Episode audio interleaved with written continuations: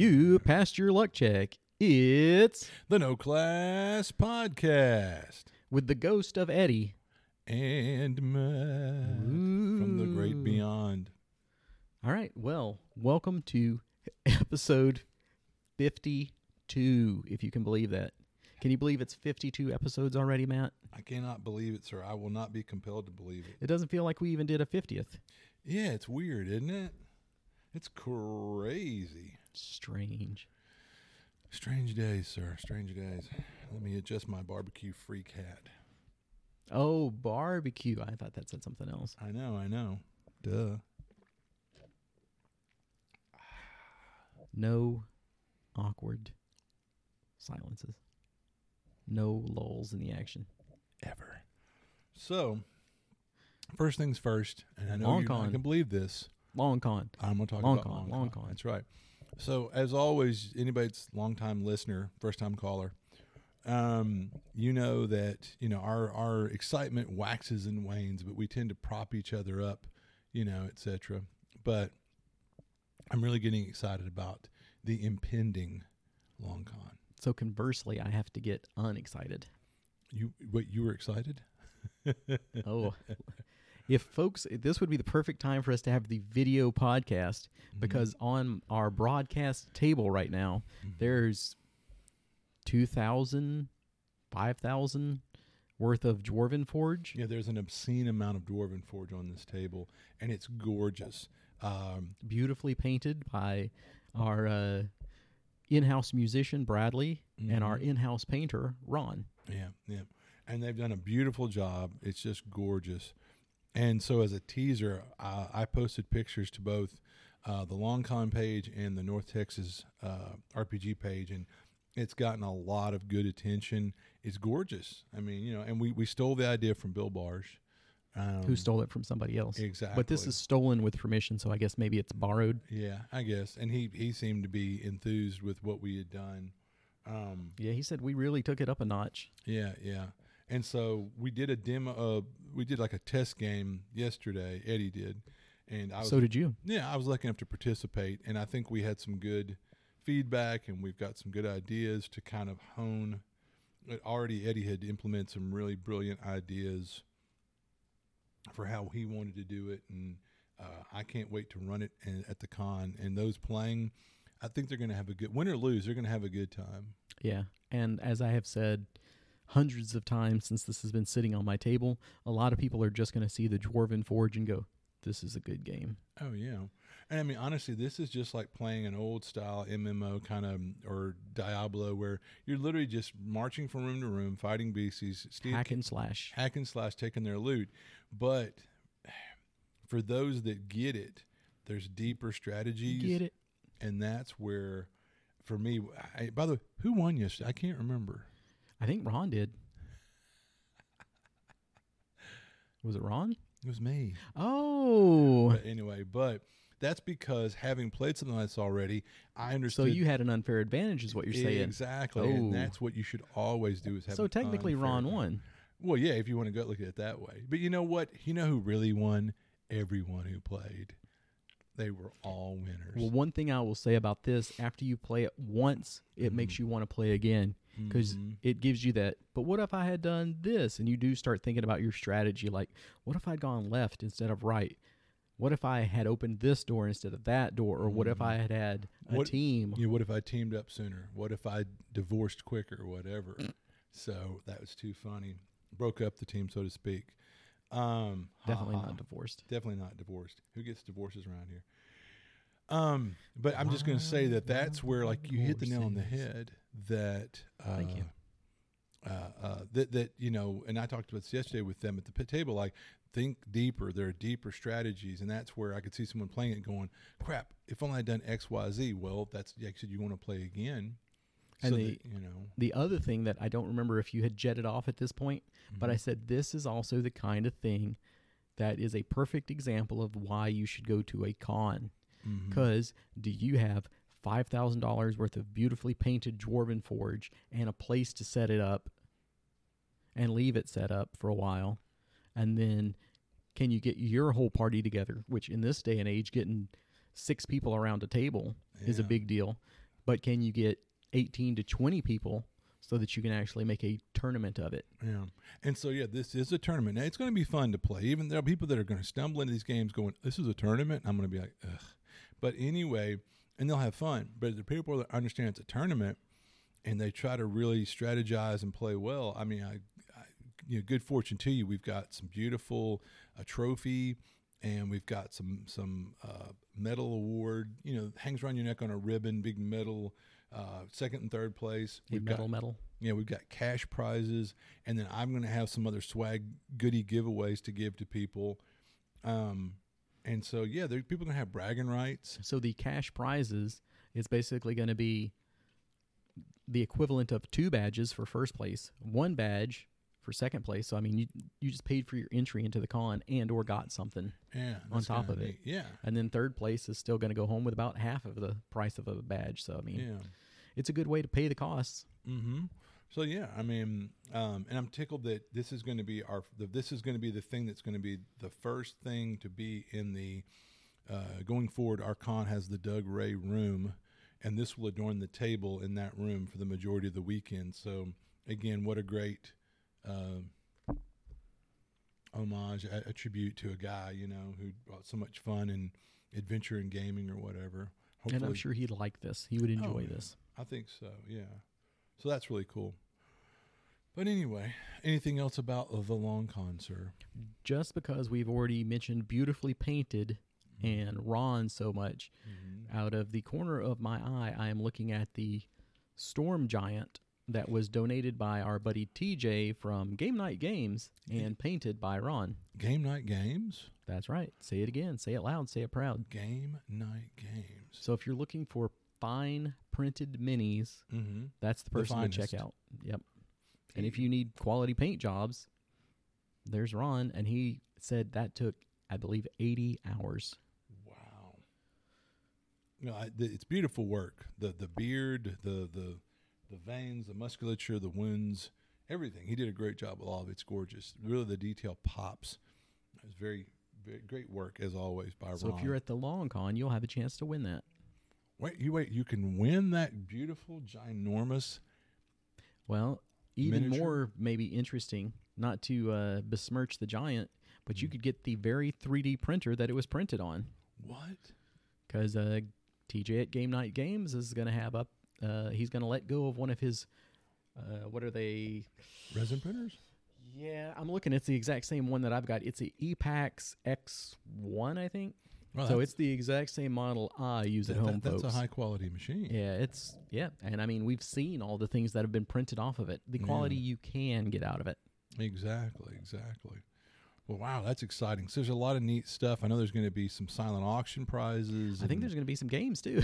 What games? That's crazy talk. Special guest, David Beatty. David Beatty's coming? Yeah. I tried for Ned. Yeah. But it just didn't happen. Now, is Richard LeBlanc? I know he's bought a ticket. Yeah. Is Richard LeBlanc coming? Yes. Good deal. I'm looking forward to seeing him. He of Big Dragon. New Big Dragon. Don't forget that. Dragon, it's not the old Big Dragon. Yeah, it's that new Big Dragon. But no, his stuff is top notch. We've got some of his stuff to give away. Wow. Just give away. So that's really awesome.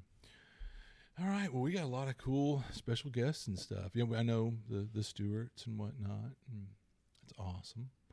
So yeah. Other folks. Since no one will listen to this that probably knows what I'm talking about, the Stewarts do that game Victorious. And you played that early on. And I saw one the other day. Just I think it randomly came up in my Facebook or something like that, where it's like, check out this because you like RPGs. It was Victoriana, which is also a steampunk superhero game, I think. Wow, so somebody ripped them off? I don't know, but it's a real similar name. Wow, similar name, similar ideas. So it's steampunk superheroes, and it's called Victoriana. I believe so. It's definitely steampunk. They might have. I want to talk to them. They need to be suing somebody. But yeah, before you say too much, who knows who came out first? Well, I guess so. But Victoria's been around for a while. Yeah, I don't know. Anyway, but yeah, that you would think. Either way, you'd go a little bit further in the naming conventions. Yeah, I mean, that's, wow. But anyway, yeah, definitely, if you like steampunk and you like superheroes. Try one of those out. Yeah, definitely. So that's cool, man. We got a lot of neat people coming.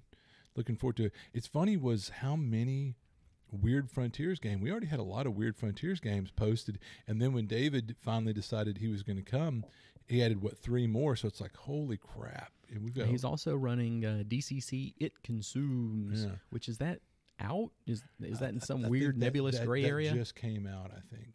But I'll say that if you like Weird West or just Western-style adventures, man, you are going to be in hog heaven, which, you know, yours truly is running Hellbent for Love. Not to burn this whole thing up, but I need to get off my can and write that. Don't be one of those people that hasn't written your adventure and cancels out. Yeah, only a shitbird would do that. But anyway, you can count on me. I'm like a diamond. I'm great under pressure. Well, the other thing that I am running this time is Barbarians. So I've already quote unquote written that and run it a couple of times. Wow. So yeah, that's just how it's kind of worked out. But I mean, when I write Barbarian stuff, and I'm sure you'll be the same, it's like 2 paragraphs. I was going to say, you get to come over to my world where you're being minimalist. Isn't it nice? Yeah. Yeah, Eddie knows that he and I are different in that regard. Like a lot of times I'll run an adventure from bullet points, you know. That's all I need is bullet points. And then I'll flesh it out from there. But anyway. All right, well, I'm sure that for those of you that are like, ugh, enough about Long Con, you know. All right, well then, that will take us into our pop culture goodies. Yay. So I will give Matt a second to open up his phone. Carry on, sir. I'm ready. And say books and comic books. Carry on. That's your. I got nothing. You got something? Oh, nothing in your bailiwick there. Yeah, wow, no. So I haven't read any comics or books, but I was just reading something interesting is, there's a colorist that works for DC Comics, Gabe, and I hope I'm not mispronouncing his name, L-Tabe, that he's to exit DC Comics, not renewing his contract over the Superman motto change. His quote is saying, "I'm tired of them, I guess DC, ruining these characters." And so anyway, just sort of interesting because there's been just a lot of changes in comics, and specifically, you know, why not go after probably one of the more iconic ones, Superman, you know, and there's been a lot of, we'll say, interesting changes that they've decided lately at DC Comics. So anyway, yeah. Mm. All right, so that's the only thing I'd say about comics and books. Okay. For books, I will say I got that, was it Wizards of the Game? Yeah. Which is about the history of D&D and all that. So once I get through it, I'll hand it off to Matt, and then that's probably an episode in the making right there. Yeah. I remember one time we talked about Empire of the Imagination, which I had bought, quickly devoured and loaned to you, and you devoured it, seemed like. And it was really neat to learn some of the things we did about, like Gygax, it was Jehovah's Witness, et cetera. Just a lot of neat stuff and, you know, anyway, the Hollywood period he went through. But I can tell you this book is a weighty tome. I want to say it's like 20-something on Amazon. Wow. So just as a freaking paperweight, I think you get your money's worth. Even if there are no words in it, just for that much blank paper, it probably costs you $26 or something. Yeah. Something I've been wanting in that vein of knowing more about Arneson and Gygax was I wanted to watch that one thing that was done 2 or 3 years ago by now about Arneson, and really it was more about his original game world theme, Blackmoor. Mm-hmm. Oh yeah, there was that movie, right? Yeah, you can't. Was that Dungeon Dragons in the Basement or something like that? Or is that? Am I giving out the wrong one? I think that might be something different, but I know that, you know, Blackmoor, blah blah blah, whatever the second part of it was, and then maybe that's it. But anyway, it's hard to find the damn thing. Yeah, why? I don't know, but it's like you've got to be on Vimeo or something. And I'm like, I don't want to watch on Vimeo. Apparently, one time it had been on Prime or somewhere else or whatever. I guess the moment's gone, and now. Good luck, but I want to watch that because I've always wanted to check it out. And for 2 is Matt Rogers watched it, had some good things to say, and I wanted to mention on the cast if I could tell people, you know, give it a hard pass or check it out or whatever. But anyway, so I'm throwing myself on that grenade for y'all when I can get, if I can find it in a viewable form. Well, thanks, buddy. Yeah, no problem. All right, how about some TV? Okay, so streaming on Netflix. Hulu in this case, Dope Sick. So it's not gaming or nerd-centric, But on a goof, I wanted to check it out. I really like Keaton, who played Batman back in the day. Mm-hmm. I think he's really blossomed in the Buster Keaton. Exactly. In recent years as Michael. An actor, Michael Keaton. And he's one of the main characters in that Dope Sick. And it's really intriguing. It's the story of how, opioids have really had a terrible negative impact on our country and the world and whatever. And the story of how that came about, it's really intriguing. I mean, of course, there's some stuff in there that you're like, what does this have to do with opioids? But whatever, the stage we live in. But overall, I would say check it out. Your mileage may vary, but there's some good acting, story's intriguing. There's times you'll be going, wow, no way, so there's that. I also was forced to watch something called You. You. You. Which has bumped Squid Games from the top of the Netflix viewing or something like that. Really? Yeah. And so my new friend. Who's that? Jennifer. Oh, are you making an announcement on the podcast? I intend to, but okay. Whatever. But anywho, we're watching. Sharp-eared listeners will remember me wanting to give away all Matt's gossip in one of these, but we're getting there. You'll piece all the clues together. Yeah, it's going to save. If you're paying attention and you've listened for a while, you'll figure some stuff out. But anyway, she wanted to watch this. I watched it with her. Oh my gosh. Whew. Okay. Again, to each their own. Oh my gosh. Now, I think that was the third season. Yeah, third season. So did you have to start at the beginning or did you jump in at the third? No, I jumped in at the third. But anyway, what I pieced together is he and her are a married couple that are freaking psychopaths. And so as sounds like people I've known. Yeah. And so the first couple episodes, he's got all this ennui. I mean, he's just so tragically bored, with life and marriage and fatherhood. And I'm just like, ugh. And for every terrible stereotype of that age group that he looks to be, is he a millennial? Millennials. And I'm like, don't stereotype, don't generalize. But in his case, yeah, he is that age. And it's that whole he lives in this idyllic neighborhood in this beautiful house with this lovely wife, with this gorgeous child. And life was so miserable. If only my life had more purpose and all this crap. Now, let me ask you, is that the point of the show? Like, he's missing all this beauty around him? Or this guy's got a point. Life does suck. Well, this is his story, and this guy had this terrible, terrible, tragic upbringing, and that's supposed to be the excuse, I guess, for why he's a psychopath. Well, then his wife, whose name is Love, anyway, so he's trying to turn his life around and be a better person for his son, and then his wife keeps killing people, and he's having to hide the bodies and crap. And so between him killing, he's is this spoilers? Well, probably. Sorry. But needless to say, if you don't know, these people are psychopaths, which what do psychopaths tend to do? They kill a lot of people. But anyway, and I'm going off on a tangent, but I thought about this. I used to really love gangster movies and shows. And way back in the Stone Age, because I have to think how long it's been since The Sopranos were the hot show of the time. Mm-hmm. He would get to work, and there'd be that water cooler talk about The Sopranos. I remember a guy one time going, man, the feds almost got Tony. Thank goodness he got away, and those dirty feds. And I'm like, you do understand you're rooting for a psychopath who has murdered people and victimized women and sells drugs and prostitution. I'm like, that's how this shows. And it's kind of like, I'm going to give props to you. Thank you. You were first like, hey, go watch Breaking Bad, which is a phenomenal show. You were like, let me know when Walt crossed your line. Because, yeah, Walt's not a good person. And what's scary is there are people out there. No, there are people in this country, in this world right now, that are like, probably love Walt to the last second. And that's, if you could see his face, that's disturbing. And there are people that are like, Skyler's such a bee. And I'm like, what, his wife is trying to rein in his meth selling business and crime sprees and have him be a decent film. I mean, that dirty bee, how dare she? Right, this is people, and it's disturbing to where people are rooting. So with this show, no offense, I really couldn't get into it because the two main characters are freaking murderous psychopaths. But are they flawed characters? Well, of course they're flawed characters. Ron. Yeah. But all I'm going to say is I'm sure some out there it's like, I love that show. And, man, more power to you. Apparently a lot of people. It's popular. That doesn't mean it's good, but it's popular. But that's worrisome because you also look at the incidences of, like, violence that have spiked up in the last few years. People are stuck indoors, and they're tired from COVID, and they're stressed out. Maybe so. But maybe they're watching a show that's normalizing violence. Oh, Grandpa. Get out of here. Whatever. I'm just saying. Boo this man. I know. Anyway, whatever. I'm off my soapbox, but... Is that it for your TV? Because I've got a great one now. Okay, lay it on me.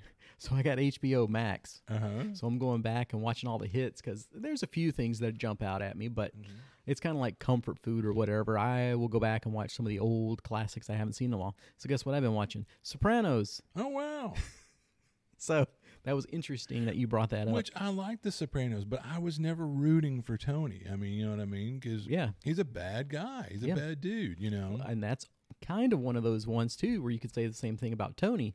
You may be like, oh, in episode 5, but at some point, he's probably going to cross your line, too. You hope. Yeah, you would think so, where you stop sympathizing with him or empathizing or whatever. Because they humanize these despicable people, and that's great. And that's great storytelling, that's great writing, and that they can humanize what would be other deplorable characters. But if it's no point, or they seem deplorable to you, it's not because these writers are that brilliant that they've normalized this despicable person. You might want to stop it. I don't know. Anyway. So... still, Sopranos was really good. Mm-hmm. I'm trying to think, does it end on season 5 or season 6? It went a while. I think 6. I think it was maybe 6. There's quite a few. But that one has like an A and a B. And I remember there were some parts of it that were just a total slog. When he's in the ICU, I was like pulling teeth. The Kevin Finnerty. But that was towards the end of it, and it was getting a little long in the tooth, the series. So when you're not watching it, like that was... almost 20 years ago, 13 years ago. That just kills me when I think about that. And you couldn't fast forward through it live or what have you because you've got to see all this because you don't know what is kind of, I could speed through this. Fever dreams or whatever. Yeah. So with the ability to speed through that kind of stuff after you've seen it once, that was pretty nice. The one thing that you can't change too much is AJ's whining. Ugh. And there is a character that really has no sympathy built in for him. Like you could say Skylar with her relationship with Walter White. Yeah, she's the one trying to do the responsible thing. Mm-hmm. AJ is just a little bitch through the whole thing. Mm-hmm. Oh, yeah. I've been watching the Metalocalypse. Oh. Because they've got that on the HBO Max, too. Oh, really? So checking that out again. Always been a big fan of that. Pretty good. Oh, and Curb Your Enthusiasm should be back pretty soon. Cool. So looking forward to all that. And it's totally metal. How about movies? So I dusted off an oldie but a goodie. The other day I watched Inner Space. Mm-hmm. That's Martin Short and Dennis Quaid and the at that time incredibly gorgeous Meg Ryan. Her cute little self way back in the early mid '80s when all three of those were hot properties, and even Martin Short. Yeah, at that time, Martin Short was like, ooh la la, whatever. As he was the up and coming, yeah, comedian. And there really is. It's a fun little movie, and anyway, it was fun. It does, but I have not watched that in literally 30 years or something. So it was like woof, But it blows my mind. So here is the early '80s, and they thought it's all the rage to put like '50s love songs in there, but I figure. Look, the time reference, the early '80s to the late '50s, really wasn't that far apart. Whereas now, if they put '50s love music, you'd go, "Oh man, that is some antiquated stuff." Well, it's kind of like to make you feel old. They say that we're further away from Back to the Future than Back to the Future was from the '50s back then. That way, he traveled back into. Uh-huh. If he was traveling back now, he would travel into the '90s or something. Yeah. So that hurts my heart. There you go. Marty McFly in the 90s. Oh, man. With his frosted tips. Yeah. And more stuff on HBO Max. They should sponsor us now for all this. Mm-hmm. But I watched Professor Marston and the Women of Wonder or the Wonderful, I think Women of Wonder. But that's about the creator of Wonder Woman. Uh-huh. Creator of one of the lie detectors, blah, blah, blah, this, that, and the other. And it's about his relationship with his wife and their live-in girlfriend or whatever. Oh, yeah. So it's not a lot about Wonder Woman. It's more about the family and their 35 kids or whatever. Oh, but wow. it was actually a pretty interesting movie. So check that out if it seems like something you like. Thought this is the guy that they should tap him to help come up with. No, he came up with it. He came up with the character and introduced it to them. Took it to the comics. Isn't that funny? Yep. Wow. So, but, you know. All right. We are burning right through the topics, unless you had another movie. Nope. Do you have some video games? No, sir. That's all you. And really, I had a great back-to-back with the Ghost of Tsushima and Bloodstained Ritual of the Night, and now I'm back in a game lull. I've actually played a little bit of other Castlevania games just for gee whiz, like, I'll hop on this, play it for 5 minutes. Played a little bit of Minecraft. Wow. Just, yeah. So you're really bored. Kind of. But this is kind of, instead of like, I'm going to get deeply into some game and play it for 40 hours straight or something, it's more of like when I get my addiction, when I have to, you know, I have to have something to take care of the Twitch response or whatever, you know, the Twitch muscles. Right. And then I've been working on my little projects here. Oh, my. So there might be some Kickstarters in our near future. Kickstarters? What? Well, everybody get ready to start kicking. I hear you. There you go. So no video games for you? No, sir. Another ask? There is no First Ed update, no Osric update. Oh, my. Because I killed those guys fine and dandy last time, and they stayed dead. Well, I think last week we worked on putting together this Dwarven Forge dungeon, and then this week I worked on filling it, populating it, the trips and traps and monsters. Mm-hmm. So that took up a lot of time too. And then yesterday we actually played it, and I think if you heard from them, they would give it a very favorable report. Mm-hmm. So next week we have to do something. Oh, I did get that new, as I reach behind me for a minute. Dun, dun, dun, dun. Oh, wow. Temple of Elemental Evil set from Goodman Games. Gosh, that thing is huge. So it is the 2-volume set for $100. Wow. But it is gorgeous. It's pretty cool. Papa John was flipping through it, and he really wants to read it just because they always put in those extra behind-the-scenes stories and stuff. Mm-hmm. And potentially we'll start running that since we've got to come back in with fresh new characters anyway. Cool. So we'll see where that goes. Nice.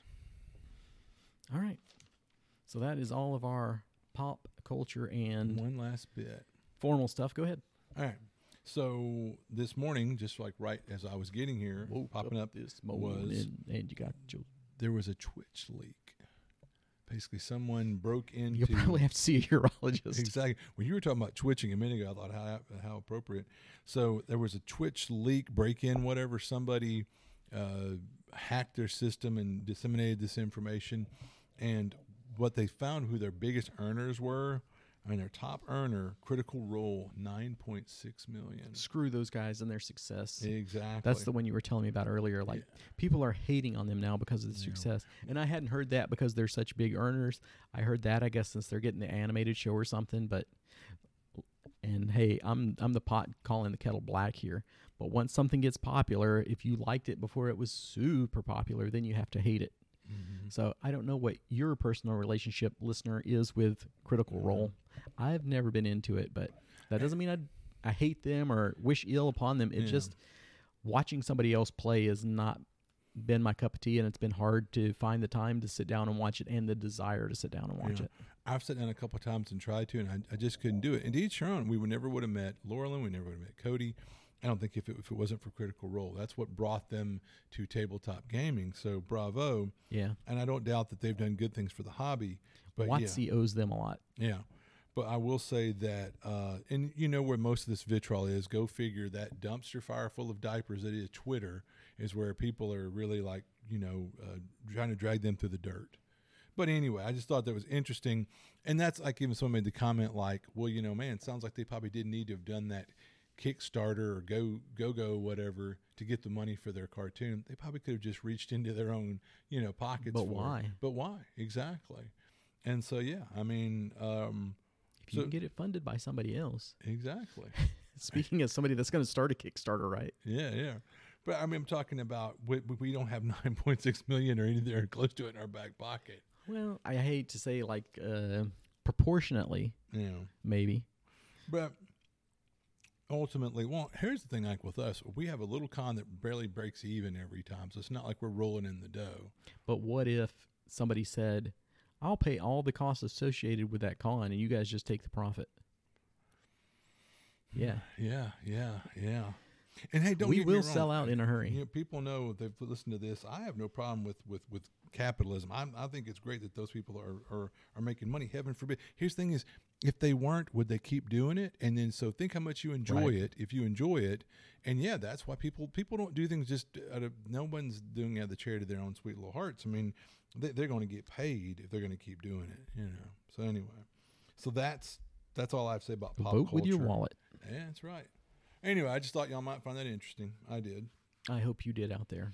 Okay, and I will have some stuff for next time that I have a list of things to watch. Oh, really? Oh, yeah. Should I tease? Yeah. Okay.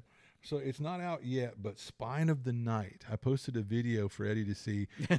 Yeah, that's coming out soonish. Did this movie just tell me to get high? Exactly, yeah. Yes, it did. I said, yes, it did. But Spine of the Night looks really intriguing. It's a cartoon, but it's like rotoscope. Not rotoscope, but what is it? Yeah, I think that's it. Bakshi used to do Bakshi or whatever years ago. Yeah, rotoscope. So it's going to be like rotoscope, so it's real interesting. Which I have to say, that movie might be fantastic, but I am not a fan of the rotoscope. Rotoscope, yeah. And then... there's also because I'm getting into kind of a Western flair lately. You know, it's like I watched Hateful Eight recently. I watched Josie Wales. I'm going to watch Bone Tomahawk soon. You know what I'm talking about. And then talking about rotoscoping and the classic, talking about Frazetta and how great his work is, I'm going to rewatch Fire and Ice. I remember seeing that at the theater as a young man. And I don't know why as a kid I was underwhelmed. So it'll be fun to watch again as an adult here 40 some odd years, maybe almost 35, 40 years later. This will be interesting. Wow. So we'll see. I'll and who knows, if you get a chance to watch it in the meantime, some of these, or you can wait to hear what I have to say, whatever, or not. Well, I'll tell you what's coming up while we're just mercilessly teasing the listener. Yeah. The new Dune. Yeah, I'm excited about it because I've always loved the books. So there has been a lot of good reviews on it so far. So I am looking forward to it, and I will be checking that out very soon. I want to say that comes out on the 21st now. I think it was originally the 22nd, but it might be like one of those of the night of the 21st or something crazy, but it's right around the corner. And that might be one that, you know, to go see at the theater, you know, maybe. I know the AMC theaters now are like lounging chairs that are heated, warmed, cooled, air-conditioned, with a back massage. I mean, yeah, they've really tried to up their game to get you back in the theater. So, you know, and and I love to see if it's something that's one of those big blockbusters. It's just something about seeing on a big screen with stereophonic sound and all that. Yeah. We'll see. All right. So I am told there is a topic. There is a topic. So for our, usually we start talking about the long con, a little pop culture in the middle, and we usually end with something gaming centric. And sometimes, who knows, it's a grab bag of stuff, but today, I want to talk about magic items. Magic items. Okay, talk about them. Well, so if you're thinking back to a lot of the old, early adventures, like right over here behind me is the Secret of Bone Hill. And in that one, I can remember just, or in some of those old adventures like that, in those blocks in the room, you find a +1 sword, you find a +1 dagger, Borderlands or something. Oh, you look at that hollowed out tree, there's +1 that, +1 this, +1 that. They gave away stuff like that pretty willy nilly. And was that good? Was that bad? I mean, as a player, it's fun getting a magic item. And honestly, you probably need the help because the characters didn't have all the bells and whistles they have now. And I note that when 5th edition came out, it seemed like it wasn't, I don't know if they actually came out and ever said it somewhere in the books. But I got the impression they kind of wanted you to back off being overly generous with magic items because the players have so much oomph from their class abilities and all the bells and whistles they have. You don't need that +3 sword or whatever. And then talking about, old school D&D, yeah, you'd find a +1 sword, +1 dagger, whatever, but it was just that, a +1 sword, ho hum. Also, it seems like, as I remember, weren't there monsters where like you had to have a +1/+2/+2 sword to even be able to strike that monster? Yeah, it seems like there's quite a few. Yeah. So back then it's like, I want to fight that Glabrazoo. Well, if you don't have a +2 weapon, you can't even harm them. Well, we got a wizard. Yeah, the creature is 75% magic immune. Good luck with that. I mean, you know. And so as I'd be curious to the listener, like if they're like, ugh, I don't like the sound of that, where if something just sundered or I lost my +3 sword, well, I can't even harm this monster. Nope. So I don't know. But talking about where did role-playing games form out of? They came from like fantasy writing, fantasy literature, and those tropes and things. And you can think of like Bilbo, he found the One Ring. And so Tolkien's kind of like a game master. Like he's a new game master, and sometimes they're overly generous, Monty Hall. And he let a thief of all people find a ring of unlimited invisibility. And it's kind of like that game master later goes, man, I shouldn't have gave a thief a ring of invisibility. So he goes, ooh, I'll just retcon a little backstory for that ring in this bigger cursed. Yeah. And so now this thing is a conduit where the evil lord of, you know, Mordor can get in your brain, and when you're wearing it, him and his forces know where you're at, and that way I can keep you from just wearing that ring 24/7 and robbing everybody and blah blah blah. And so that's the same thing to consider if you want to give your players a really powerful magical item, whether, and definitely if it's a point in the game where they probably shouldn't have something like that, well, there you go. There should be pros and cons, i.e. cursed, and or even we've seen like, and I like DCC, and one of the things I like is there's not just magic items raining from the sky, and when you do find some of the better ones, they've got a little bit of an FU built into them, so that you have to make that decision like, man, this sword does some cool stuff, but it does some crap stuff too. Well, you know, I mean, so that, you know. It's a +1 sword, but every time you swing it, a baby dies somewhere in the world. Yeah. So, we're talking about cursed items. And once again, cursed items were pretty, depending on how much of a tool your game master or mistress was, they could be a common item or a rare item or whatever, but they were a thing in old school D&D. You know, there was a spear that, if you swung at somebody and rolled a 1, it would literally curve around and stab you in the back or something. And but I've noticed, like, if you look in the current 5th edition DMG, there aren't any cursed items in the set magic item area, are there? I don't think there are. So it's just interesting that, well, are they trying to send a message like, hey, cursed items aren't fun, you know, don't do that? I don't know. Well, now you know, I think, when you pick it up pretty much that it's cursed. Or when you sit down with it for 30 minutes to identify it, to attune and all that. Yeah. You're like, oh, this is cursed. Let me throw it away. And so, yeah, I mean, but then you'd figure while you were attuning, it should bond with you regardless. Now, teehee, it's cursed or whatever. But yeah, that's the thing now. You sit there and meditate with the weapon to bond with it, yeah. So one thing I remember I noticed that, like, I'd gotten a mindset of, you know, yeah, magic items should be rarer as a game master. But then I realized the good thing about being a game master and a player is, you know, as a player, it's fun to find magic items, like, oh boy, you know, whatever. So you want to give players that fun, but you know, you don't want it to be so Monty Hall, or, you know, you could try to strike that balance. Well, what I found in more recent years at the lower levels, I'll give away a lot of expendable magic items. Or, like, if y'all remember when we were playing Adventures League, we only found one magic item the whole first season, the +1 bow you got. That was the only magic weapon in all those adventures. We just kept waiting when people would, like, claim their magic item for the adventure. Well, I'm going to hold off because I just know that that +1 sword's around the corner. You just got to be coming, because the time was those would rain from the sky. No. In fact, if it wasn't for the fact that we started with the Lost Mines of Fandover, my paladin would not even have had a +1 sword, but he found that in Fandover. And even then, I mean, what I liked, though, is when you did find that +1 sword, it had a name, it had a backstory, it had a history. It made it seem... a bin number. Yeah. So it made it seem more cool that, yeah, I mean, you might go, ho hum, it's a +1 sword. We didn't find a lot of magic items, so that made it seem more ooh-ah. And for two, it had, like I said, had a name, it had a backstory. That's the kind of thing. And one thing you could even do, like if someone goes, yeah, it's just a +1 sword, but hey, Game Master, have it shed light out to like 5 feet or something. So that means it's like, ooh, this thing glows. And when you unsheath it or whatever, you know, give it little minor bells and whistles that aren't game breaking, but you can make it a little sexier than just it's a +1 sword or dagger or whatever.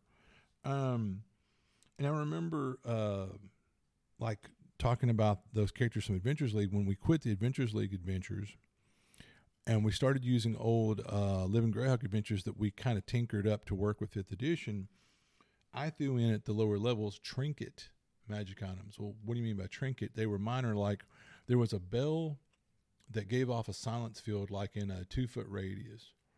Well, in the right player's hand, that could be brilliant. So the party gave that to the plate wearer and said, yeah, tie it around your ankle.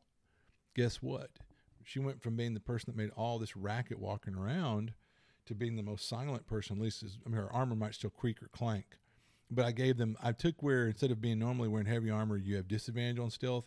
It was just, you know, straight roll. Like, anybody in the party could have taken that, but the party was smart enough to give that to Ellerby. You remember you had that mug that it was a big ale mug. You could always find the nearest tavern. You could always find the nearest tavern. Now, first of all, to a lot of players would go, well, that's stupid. That's a weak magic item. No, in the hands of the brilliant player, we ever get lost in the woods. Especially was the ranger. Yeah, you get lost in the woods. I know exactly where we're going. Yeah, I know where the next town is, you know, or the next tavern or whatever. And luckily he was an alcoholic. Yeah, there you go. So, I mean, you can see where giving what seems at first like a very minor power, and you know, it still wasn't great game-breaking, but for the player with the right mindset, it's like, oh, these are neat, you know, little items. And like I said, there's something that could do something nifty, but give it like a set number of uses, then it goes away. Like I said, expendable, or it only works once a day, so it's not being abused. So that's where you can give players magic items, even like I say early on, but really save the real ooh-ah, you know, Staff of the Magi, Staff of Power, whatever, you know, for later in the deep campaign. You know, early on, yeah, still give out magic, but make sure it's not anything that's game-breaking. And there's ways to limit it, so it's still fun, it's still magic. Potions, dusts, they used to be like the dust of disappearance. You sprinkle that over yourself. I'm invisible. Yeah, but how many pinches of this powder are there? You know, or potions can be fun, but they're generally one use, you know. But anyway, what would you, any add input on that? Magic items from you as a game master, as a player? Not really. Did you have some more? Not really, no. Okay. The thing is that I know this and you don't. All this Dwarven Forge is going away today, and they're on the way to come get it. Oh, okay. So this is one we'll have to wrap up and may end with the sound of a doorbell on here, guys. Yeah. But the one thing that I'll add in about, hopefully real quick, on magic items is when your magic items don't grow with you. That's one thing that I like to incorporate in sometimes is where you, because I mean, it is so cool when you get that first sword and it's Frostburn or something like that, and you've got a history for it, and then 2 adventures further you find the +2 sword and you're like, well, fuck you, Frostburn, you throw it away. Yeah, and you get a bond when you start adventuring with these magic items. So something to think about as a GM, maybe a way that you can level up the magic items with the players. And I know there are systems that do that. Go ahead. No, that's brilliant. And we've talked about this before. Unless I'm crazy, Earthdawn used to have a system where, because they thought too that it was crap that you'd find this magic item at first level that you adored and then you'd throw it away. No, it could grow with you. And the idea was over time, you would go and interact with some sort of a sage or something that would help you learn more of the lore of the weapon. As you learn more about it, you unlock new powers and abilities. So how cool that a person could start with a sword at first level and keep that sword until 10th level or whatever, or to the end of their character's line, because that sword grew with them and unlocked different powers and abilities. That's a cool, I think it's a cool concept. That's a cool idea. And you obviously do too. So yeah. But anywho, yeah. So, but as usual, we'd love to hear what you guys think. And this might be something that we can flesh out and come back to a little bit more and talk about it. Circle back. Some of your favorite magic weapons. Yeah. Magic items, period. Mm-hmm. Yeah. All right. Got anything else?